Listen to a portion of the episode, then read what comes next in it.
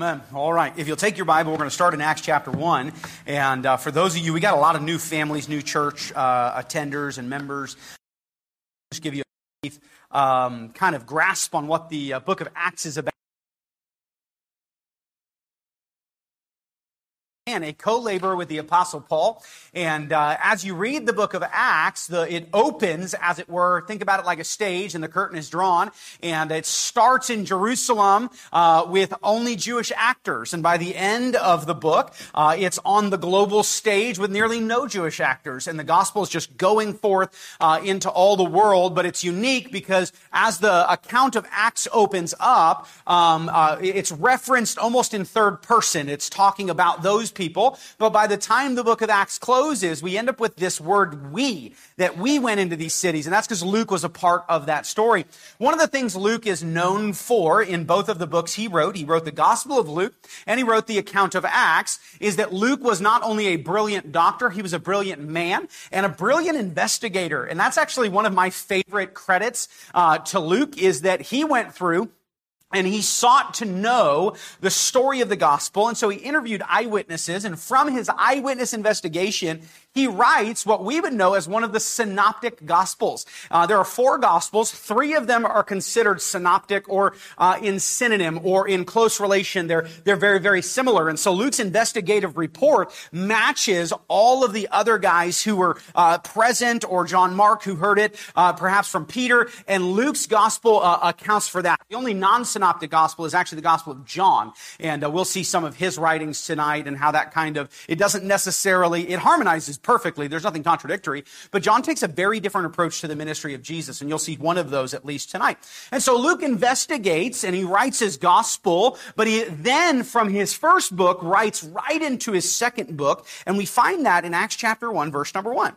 He says, the former treatise have I made, so he says, hey, I wrote the Gospel of Luke as we would know it.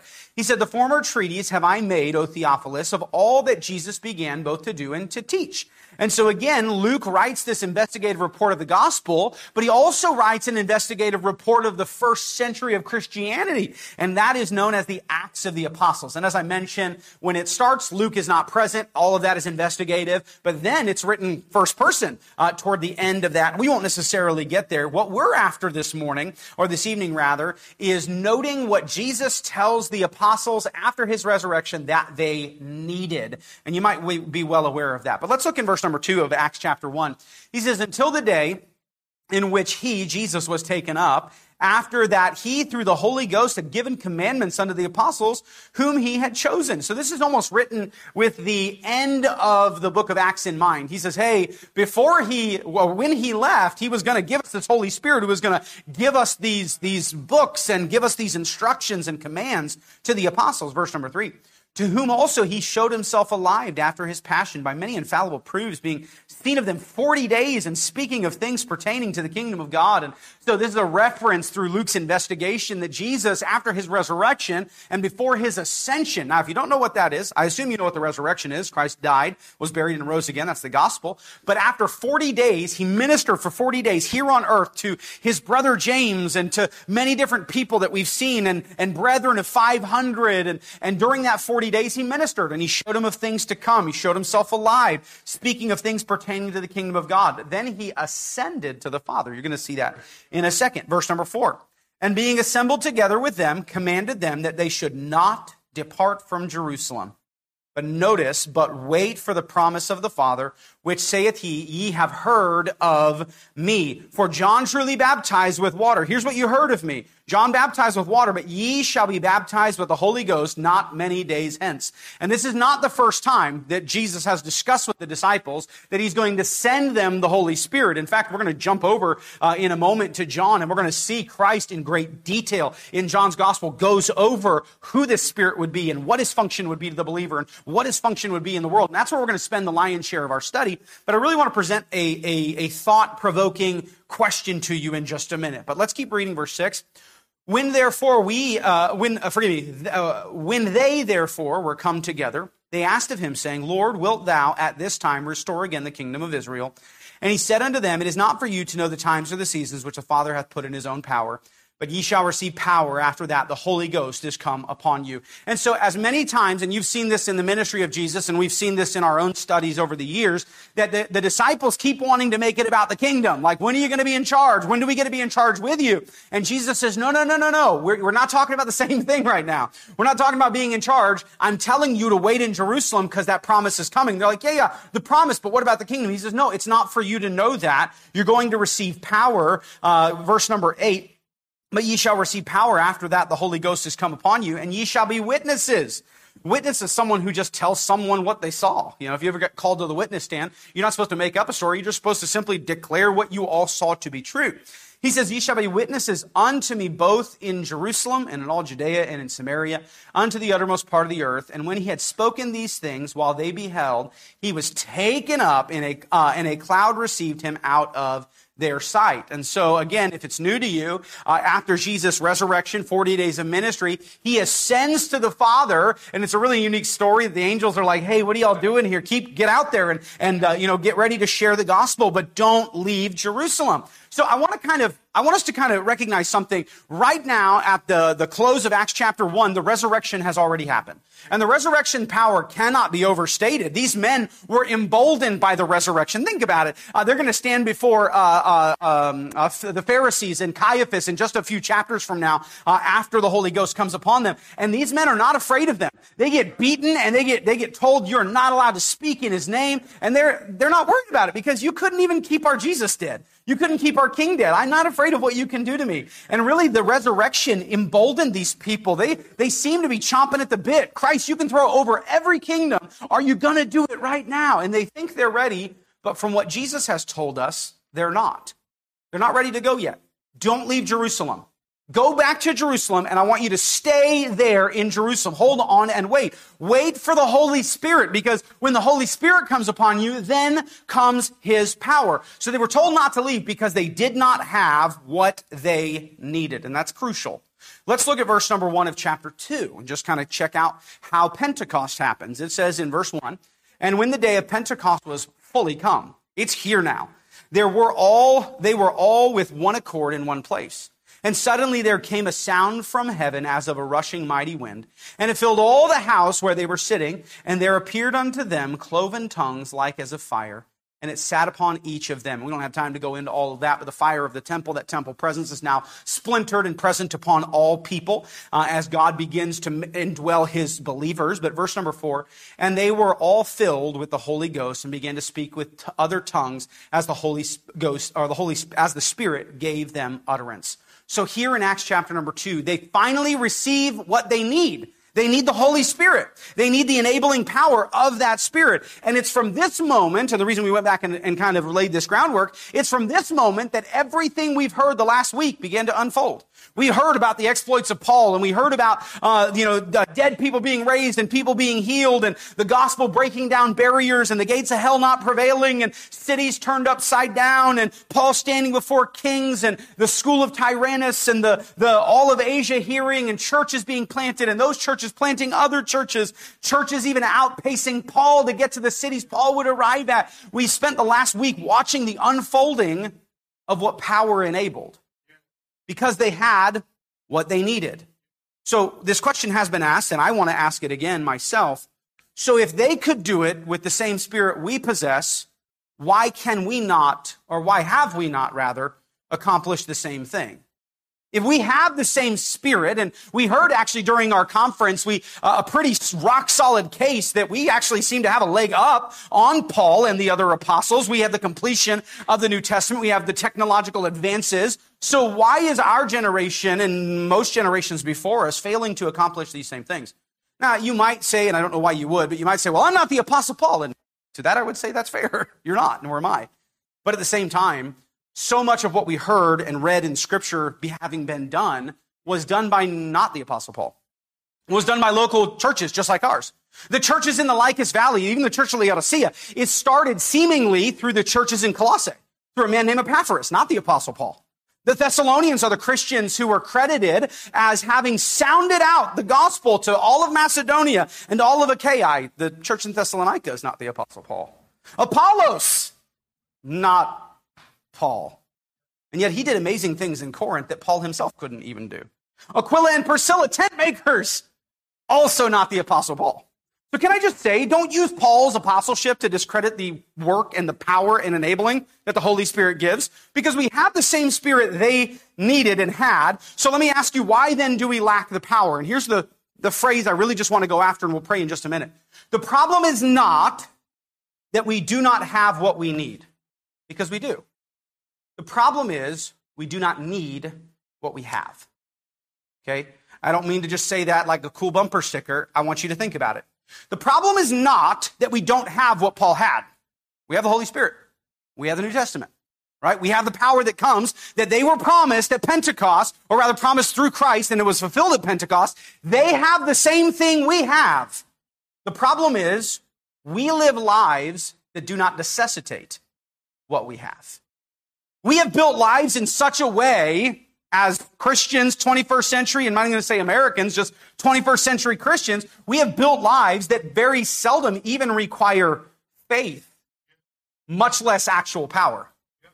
You see, Paul had power because he had to have power. In fact, so much of that first century Christianity lived in such a reckless abandon to their own selves that if God himself didn't show up, nothing was going to happen. And yet you and I, we live in a way where we hedge nearly all of our bets. If we're just being honest, and I'm guilty of the same, we don't need God to provide for our needs because we have credit cards. And should we ever run out of money before we run out of month, we just put it on the credit card. Yeah. We have backup plans to our backup plans, yeah. to our contingency plans. So we live lives that don't really even require faith, much less the actual power of the Holy Spirit. The scariest and most co- uncomfortable dreams many in the room possess are dreams that lost people can accomplish. To be honest with you, we don't need the power of God to be wealthy. We can do that on our own. We don't need the power of God to survive or to be healthy or to build a business. And I'm not saying those things are necessarily bad. I'm simply saying we operate in such a reduced capacity that it doesn't necessitate any power like their lives needed. We build lives that don't need it. No intervention, no faith needed. Whereas the men and women of Scripture lived with this just hat out in the water, God, you're going to have to show up or this isn't going to happen. In fact, in so many instances, their very survival necessitated that God would move a mountain in their behalf. Uh, in Acts chapter number three, I alluded to it already, Peter and John go up, uh, empowered to preach the gospel up, and they go straightway, the Bible says, straightly to the temple where they've been forbidden, and they begin to preach. They get, they get arrested, they get beaten, five thousand people get saved, they're, they're told not to speak the name, and they say, we can't but speak the things we've seen and heard. We're going to do it anyway. Yep. They lived a life that necessitated faith and power. And the scariest thing we might end up doing this week is, I don't know, think about your schedule this week. Paul was mobbed and stoned in a city he preached the gospel. He got back up and went inside to go do it again. And we're afraid to talk in the break room because someone might not appreciate it. Paul, at the end of his third missionary journey, and this is a great illustration of this truth of needing power and just needing God to move. At the end of his third missionary journey, he is on his way to Jerusalem, and he stops by in Ephesus, and the elders of Ephesus are pleading with Paul. Uh, Luke himself and Timothy seem to be pleading with Paul, and Paul says, what mean you to break my heart? I'm ready to go. Agabus comes, and he binds his hands, and he says, the person whose girdle this is will go bound down in Jerusalem. Against all logical reason, Paul goes to the place that necessitated God's presence and power. They needed the Holy Spirit.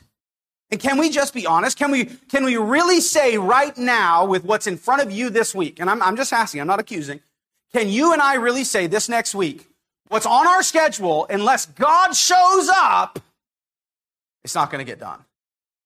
Are we living a life that necessitates power? Which is one of the reasons the idea of journeys and, man, reaching Kern County and all these things are so exciting, because it's such a step of faith, and it's such a step that says, hey, I, I can't even manage this. I can't, I can't organize this. This has got to be something that God himself does. And so let me ask you, what is on your schedule this week, this month, this year that requires the presence of the Holy Spirit? Are you going to do anything next Sunday that if God doesn't show up, man, it's going to flop? I was thinking about, I don't, I don't want to start picking on people, but I was thinking about Brother Sammy. Brother Sammy found out, you know, the Escobars had their baby, and Brother Sammy's up. I can almost promise you, Brother Sammy was this morning telling Jesus, I need you now. I need your power. What I'm about to do is supposed to be eternally significant. If your presence is not with me, then I do not want to do this. The problem is so many of us live in a way that that, that experience never happens. Yeah. The scariest thing we got to do is go to work or go to school. And I'm not saying we shouldn't go to work or go to school. I'm not saying those things are bad. I'm saying our dreams and our visions and our goals might be a little too low to actually necessitate the Holy Spirit's power and presence. Let me ask our Sunday school teachers. You stood behind a pulpit today, and, and I, I love our Sunday school teachers. I'm thankful for each of you. But did you know you needed the power of God to do what you were going to do? Our teacher's coming up on Wednesday night.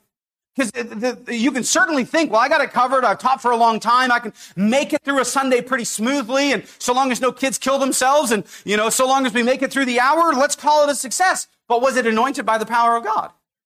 Because we can live in a way, we do some things that should have the power of God, but sometimes we make it to where it's not needed because we just kind of got it covered. Think about it in our music. For those of us who serve, I'm so grateful for Miss Racino stepping in and playing in all services, and what a blessing, and Brother Hunter leading, and uh, Brother Ronnie in the back room leading there. And are we, what, you know, one of the most dangerous things to be is gifted. One of the scariest things I've ever had said to me was said to me by, by some guy. He said, you know, he said he didn't know, really know me. He had heard me preach. He said, you have the gift of preaching. And I thought, man, that's scary. Because that means, and I've heard preachers say this, that means, hey, I don't even really need to study. I can I can jump behind that pulpit and just, I got a gift. You got a gift of singing. I don't need to, God doesn't, God doesn't need to anoint that. I can get up and I can do that. And, and one of the scariest places to be is gifted. One of the scariest places to be is to be good at something that should necessitate the anointing of God. And I've talked to missionaries, man, they were charismatic and they were good, but man, there was some brokenness going on inside of them, but everything was sail, sailing all smooth. One of the scariest places to be is gifted. Uh, tonight we'll have our, our Lord's Supper. We've got two of our four deacons present, um, for, and we have more men who've served as deacons. You remember the first time you ever served the Lord's Supper? I remember the first time I did. It was terrifying. Lord, this is this is the remembrance of your body and your blood, and I don't I don't want to I don't want to be not ready for this. But you do it long enough, and if you're not intentional, you need God's power anymore. I just got to fill up cups. You know, and these guys were here. I'm certainly not picking on, on you guys. I just know that we all fall into this. I've preached behind this pulpit for nine years now. I mean, I, I've done it however many times that is, fifty-two times, three or four, sometimes more. What a dangerous place to be. But I'm convinced that God desires for all of us to live in the deep end of Christianity that necessitates his presence. Because we have what we need, but oftentimes we do not need what we possess. We do not need the Holy Spirit to step in. We can cover our class. We can write a sermon. We can articulate truth. We can tell a funny story. We can sing a song. We can fill a Sunday school hour. We can help the, you know, we can make sure the kids survive and give them one truth. And we don't need the anointing of God anymore. And so we can just walk our way through it. But I believe that is not what God desires for our church. I believe God desires bigger dreams for our church and for the Christians in this church. I believe God desires to go out and reach the world, our county, our community, our country, and our world. I believe that God is desiring for a church to be willing to charge the gates of hell before the gates of hell even begin to fall. And listen, if we are faithful in little, God will give us dominion over much. I'm certain of that. But it all starts with this person of the Holy Spirit. And this evening, what I desire to do is teach us what are the functions of the Holy Spirit in our life. Jesus said he would send us this Spirit. He told us, he promised us, then he did. And now as a saved believer in Jesus Christ, I have the Holy Spirit and so do you. So I have what I need. I need to need what I have. But what is it that I have is what we want to spend the rest of our service trying to accomplish. And for that, what the function of the Spirit is, we need look no further than the conversation, the final conversation Jesus has with his disciples in the upper room, found in John fourteen.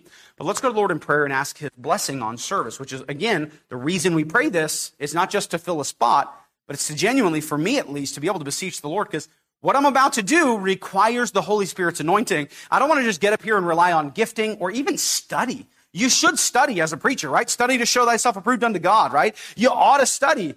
But at the same time, it's the working of the Holy Spirit that we all need. And so let's ask him for that. Father, would you guide tonight? Would you allow your Holy Spirit to, to teach us all things? It's our desire um, through our study.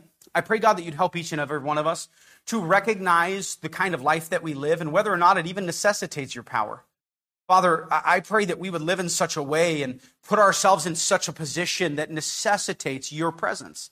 Lord, if we're going to talk to these five people on the envelope, we need your power to do that, Lord. And so we'll, we'll walk circumspectly. We'll walk in holiness. We'll desire, we'll beseech, we'll ask. And Lord, I think in the future here, probably next Sunday night, we'll look at how do we get the power of God or how do we operate in that power. But I pray, God, tonight that we would simply remember that we have a responsibility toward that power that's been gifted us by the Holy Spirit to use it, to wield it. But tonight, we're just going to look academically at the Scripture and what you said your Spirit is supposed to do in and for each of the believers tonight. So God, guide us, we pray. I pray that your Spirit would operate through this message and that you would allow us to hear some truth that'll change our world and uh, change our worldview. In Christ's name we ask, amen. Now, go to John chapter number four. I told you John's gospel is considered a non-synoptic gospel. Uh, it's considered one of the four that don't necessarily align with the other three. Now, I didn't say it didn't harmonize. It absolutely harmonizes. But John will tell us stories no other gospel account does. John will include details that no other gospel account includes. Um, and John's timeline and John's use of, of uh, chapters, as it were, and I know that he didn't write chapters, but John's use of, of the weight of how much he wrote is extremely different. In fact, this might be one of the biggest differences of John's gospel. When you think about the last week of Jesus' life, Um, most gospel accounts give three, maybe five chapters on a generous side. John actually spends nearly half of his word count from the final week of Jesus till his ascension. Again, most authors, most of the gospels are going to include two, three, maybe five chapters to cover from the time Jesus enters Jerusalem for his final week and his ascension. They'll only spend a handful of time. John spends about forty-five percent of his entire book from the last week of Jesus' life to the ascension. He will give us a, a, a view into the conversation in the upper room that no other gospel account gives us. In fact, in chapter number twelve, Jesus enters Jerusalem. In chapter number three, the very beginning of it, cha- or thir- 13, I'm sorry. In chapter thirteen, Christ is already in the upper room. In chapters thirteen through eighteen, you can just look at it real quick. Look at it. If you have the words of Christ in red, between John chapter thirteen and John chapter eighteen, what you might notice is nearly all of it is red. Nearly all of it. What you're seeing in John chapter thirteen, John chapter fourteen, fifteen, sixteen, seventeen, and eighteen, that's a lot of chapters. John is discussing, or he's recording for us, the conversation Jesus had with his disciples in the upper room. That is a huge portion of the, the book of John. And he tells us and shows us this conversation in the upper room. A major, if not the major theme of this conversation was focused by Christ on the coming work of the Holy Spirit. And it's in these teachings between these chapters that we're going to take a moment and discuss the eleven functions of the Holy Spirit in the life of the disciples. And so, like I said, if you don't have note paper, that's fine. If you have a leaf on the side of the Bible or some space, you can write these down as we get to the references. We're going to start in John chapter fourteen, and we're going to pick up in verse number nineteen. And uh, we're going to try to read as much text as we can. Uh, there'll be some times where I'll paraphrase four or five chapters, but you're again welcome to read them yourselves. Um, but for sake of time, we're going to, we're going to look at where he is speaking and teaching about this coming Holy Spirit. Mind you, in the upper room, Christ has not yet died. He's not yet been buried. He's not yet uh, risen, and he's certainly not yet ascended. Pentecost is a ways off from the writings of John chapter fourteen, but he's teaching them about the promise when he leaves, what the Holy Spirit will be. So look at verse number nineteen. He says, "Yet a little while, and the world seeth me no more. But ye see me, because I live, Ye, ye shall live also." He says, hey, fellas, right here and now I'm here, but I won't be for long. I'm getting ready to leave. Verse number twenty, "At that day ye shall know that I am in my Father, and ye in me, and I in you." He says, hey, when you see me leave, you'll know without a doubt that I'm in the Father and he's in me. And how would they even know that? Well, they're going to watch him ascend to the Father. They're going to see his resurrected body. They're going to have the opportunity to put their hands uh, in the holes uh, of this resurrected Christ. And so he says, by that day, you'll know without a doubt who I am. You'll, you'll be sure of it. Verse number twenty-one, "He that hath my commandment and keepeth them, he it is that loveth me." And this is going to be a big theme through the, the rest of these verses. He says, uh, "And he that loveth me shall be loved of the Father, and I will love him and will manifest myself to him." Now, we know what the word manifest means. It means to display. Now, there's a bit of a conflict here. Jesus said, I'm leaving, but I'm going to manifest myself to you. I'm going to display myself to you. And him and Judas begin this conversation in verse twenty-two, twenty-three, and twenty-four about love and how Christ will be manifest in his believers. Uh, but or rather, uh, Judas asked, how are you going to be manifest to your believers? And that's a reasonable question. Look at verse number twenty-five. These things have I spoken unto you, being yet present with you. Verse twenty-six. But the Comforter, which is the Holy Ghost, whom the Father will send in my name, he shall teach you all things and bring all things to your remembrance whatsoever I have said unto you. So we're going to find eleven functions as we read through this upper room conversation of the Holy Spirit. And the first three are found right here in this verse. The first thing we find is the name that, that Jesus gives him. He gives him this title of Comforter. So if you're in the habit of writing in your Bible, I'd write next to twenty-six. Number one, he's a comforter. The Holy Spirit is meant to be the one who comes alongside the believer. And that is so relieving to me as a pastor. As a pastor, hey, I want to be there for you in your suffering. I'm going to try to pray with you before your surgeries, but there is no way I am sufficient to comfort you in every need that you have.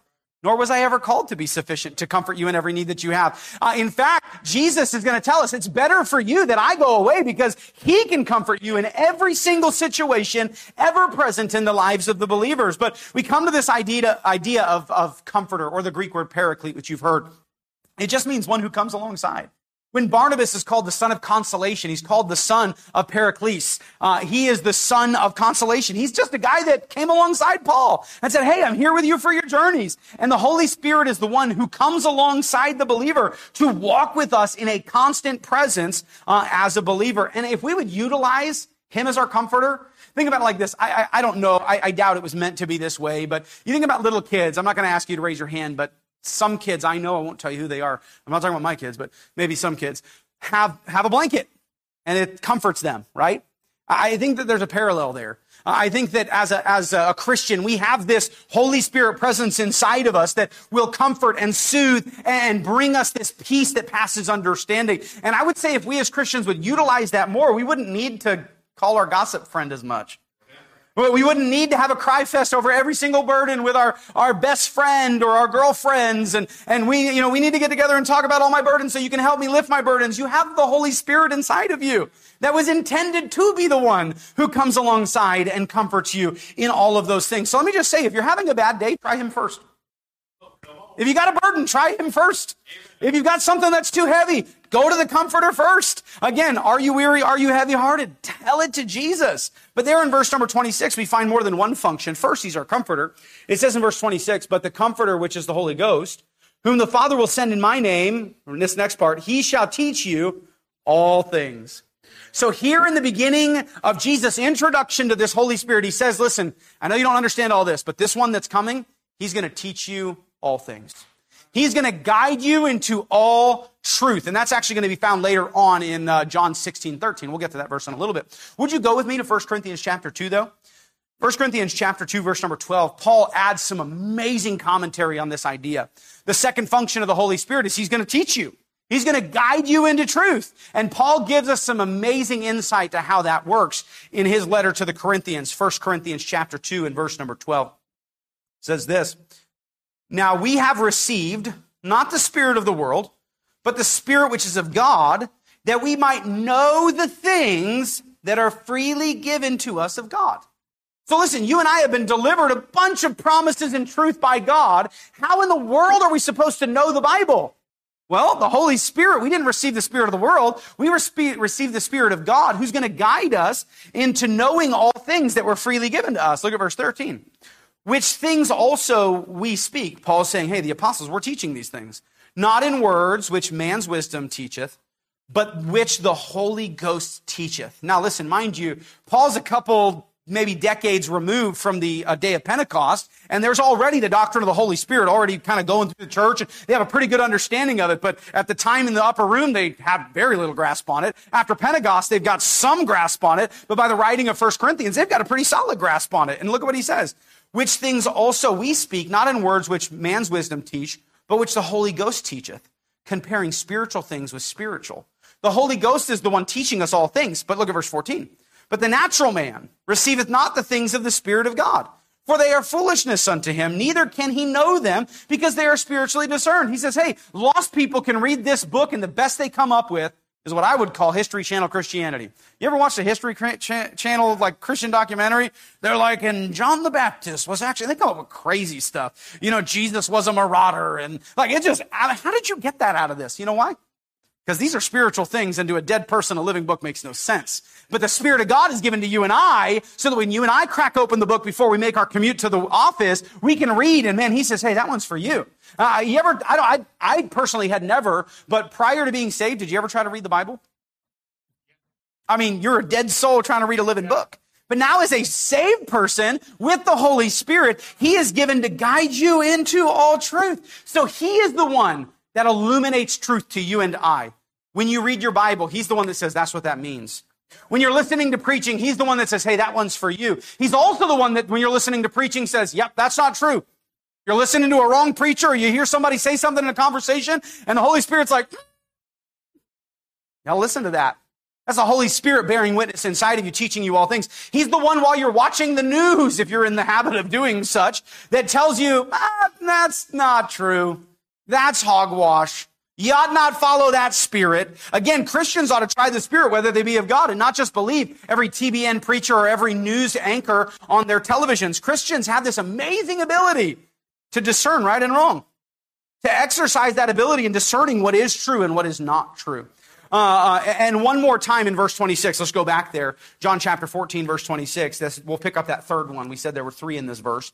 At the very end of John chapter fourteen, verse twenty-six, it says, of the Holy Spirit, that he will bring all things to remembrance whatsoever I have said unto you. Now, I don't know if I have a favorite on this list, but I find this one to be awesome. As a Christian, here's what the Holy Spirit does. The Holy Spirit reminds you of the things Jesus said. You ever been in a conversation and then all of a sudden this Bible verse you barely even knew you remembered pops out?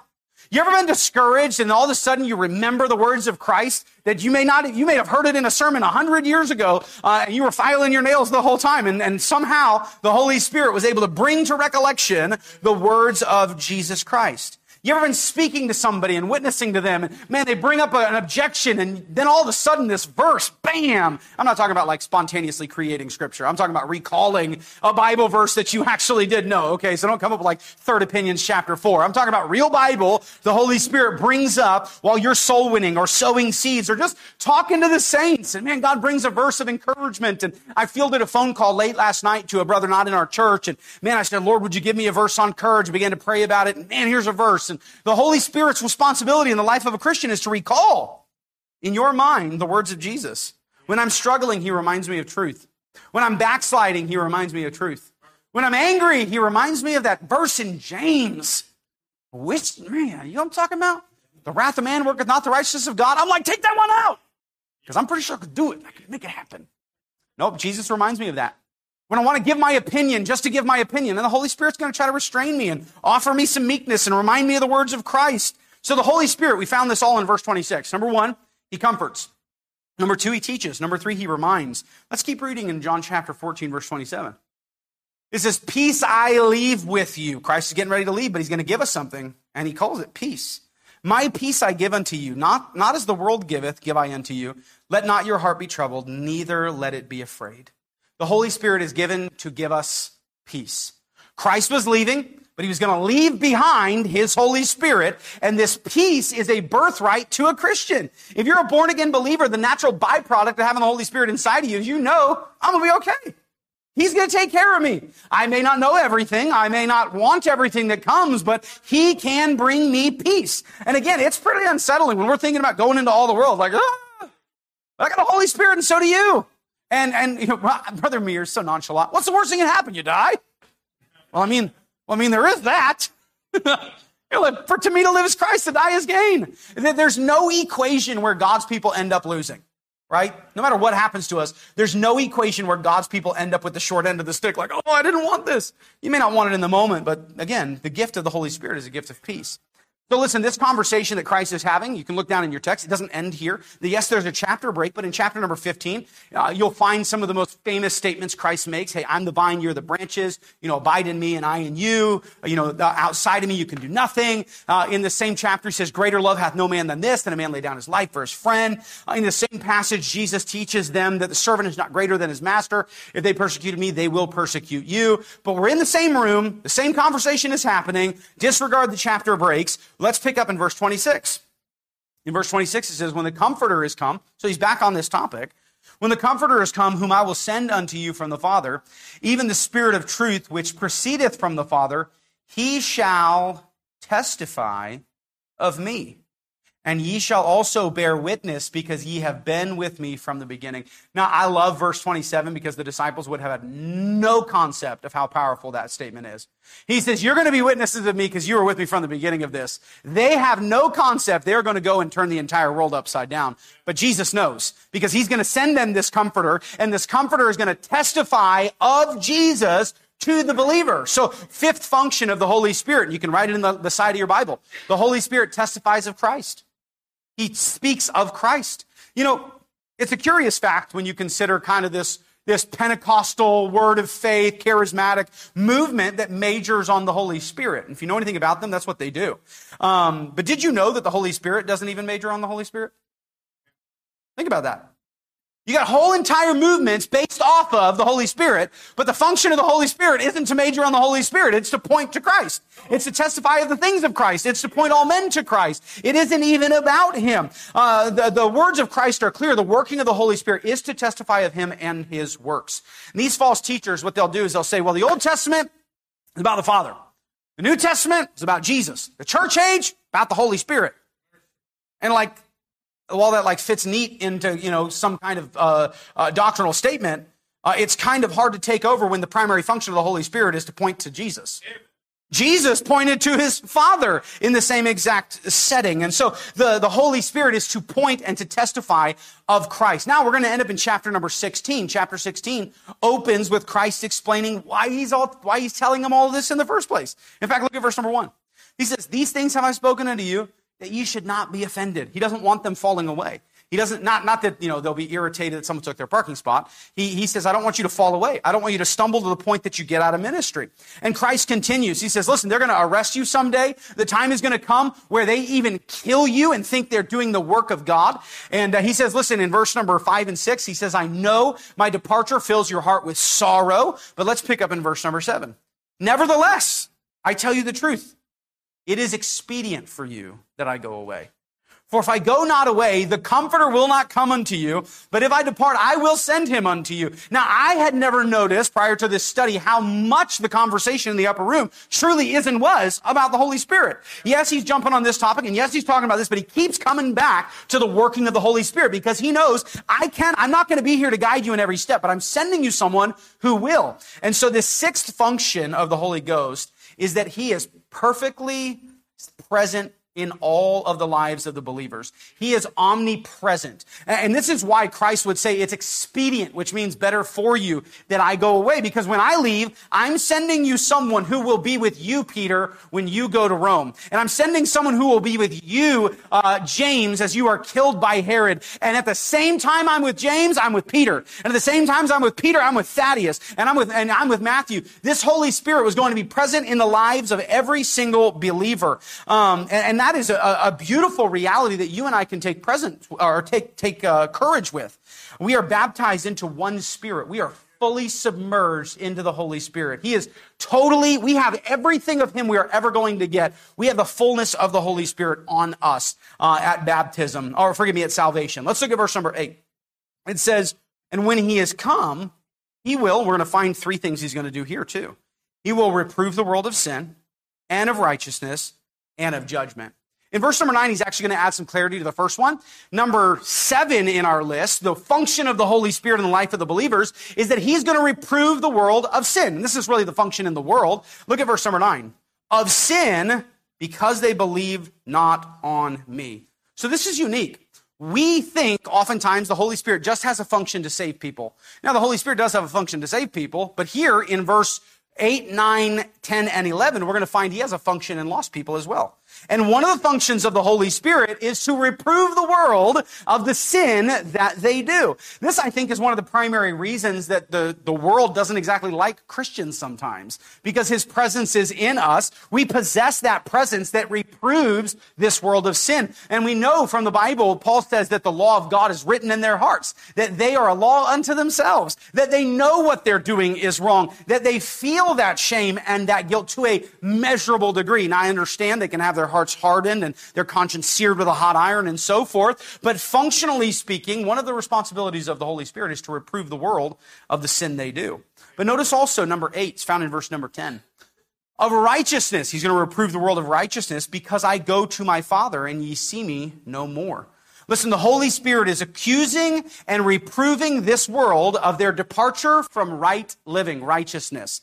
Uh, listen, as much as our society tries to pretend like they have no concept of truth, right? That, you know, gender is made up and kids get to pick what they want. It doesn't matter who you love. All love is the same. The Bible is antiquated. We shouldn't be doing it. As much as they beat those drums, man, by and large, still knows there is an objective truth. They know what is right and what is wrong. They pretend like, well, there's not going to be a gender toy section anymore, you know, because there's totally a social... No, they know, and the vast majority of men know, there is a standard of right and wrong. In fact, I, don't don't judge me for this. Somehow I came across an article in my news feed, and it was about men wearing women's clothing. Now, I, I don't know why they curated that for me. don't Don't read into that too far, but it said this. It said, even though there have been great strides made by pop culture for men wearing women's clothing... Here's what I said. Most men still will not wear women's clothing. And I was like, yeah. That picture is some sodomite wearing a dress. And it was like, we have made great strides, but there's still more work to be done. You know why there's still more work to be done? Because the Holy Spirit is reproving the world of righteousness. That even lost men know, nah, I don't think so. Number nine, look at verse eleven. He will reprove the world of judgment. It says, of judgment, because the prince of the world is judged. This is a beautiful reality, and this is why soul winning works. Because right now in the heart of wicked man, men and women, the Holy Spirit is reminding them that there will be a judgment day. They may not understand all of that. They may not understand they're going to stand before Jesus Christ himself. They may think, they may have painted him by a different name. They may have, but the fact of the matter is, all mankind in their wickedness, the Holy Spirit is reproving them, letting them know there is coming a day of judgment. And it's a beautiful thing. In Second Thessalonians, the Holy Spirit is described as him that now letteth. The Holy Spirit is restraining, but eventually he's going to be taken away. And that whole world is going to be able to do what they want. But right now, the Holy Spirit is reproving them of judgment. Let's keep reading. We only got two more left to grab. Verse, verse twelve. He says, I have yet many things to say unto you, but you cannot bear them now. Notice the patience of Jesus. He's like, I got a lot to teach you, but you guys can't handle all this truth. Verse thirteen, howbeit, when he, the Spirit of truth, is come, he will guide you into all truth. So the tenth thing, and we only have eleven, the tenth thing, the Holy Spirit will help us bear truths that we cannot yet presently bear. I'm not talking about extra revelation. I'm talking about, hey, when you first got saved, like you could only handle so much, right? You couldn't eat meat, but you could try to drink milk. And even that, some of the milk was like, oh, I'm kind of struggling with some of these things. You know, I'm supposed to change this. And I'm supposed to walk this way. And I'm supposed to live in this manner. And aren't you glad the Holy Spirit doesn't just shove the steak down our mouth, but he teaches us carefully and he explains things to us. And man, the person that I was after five years of being saved was, was so much further than when I first got saved. But man, I've been saved for twenty-three years now, and the Holy Spirit has been progressively growing me as a Christian in this path of discipleship and sanctification. He is teaching us. And there's some things maybe you can't bear just yet, but the Holy Spirit's going to guide you. Doesn't mean it's not true. It just means that he's going to work on you in that area.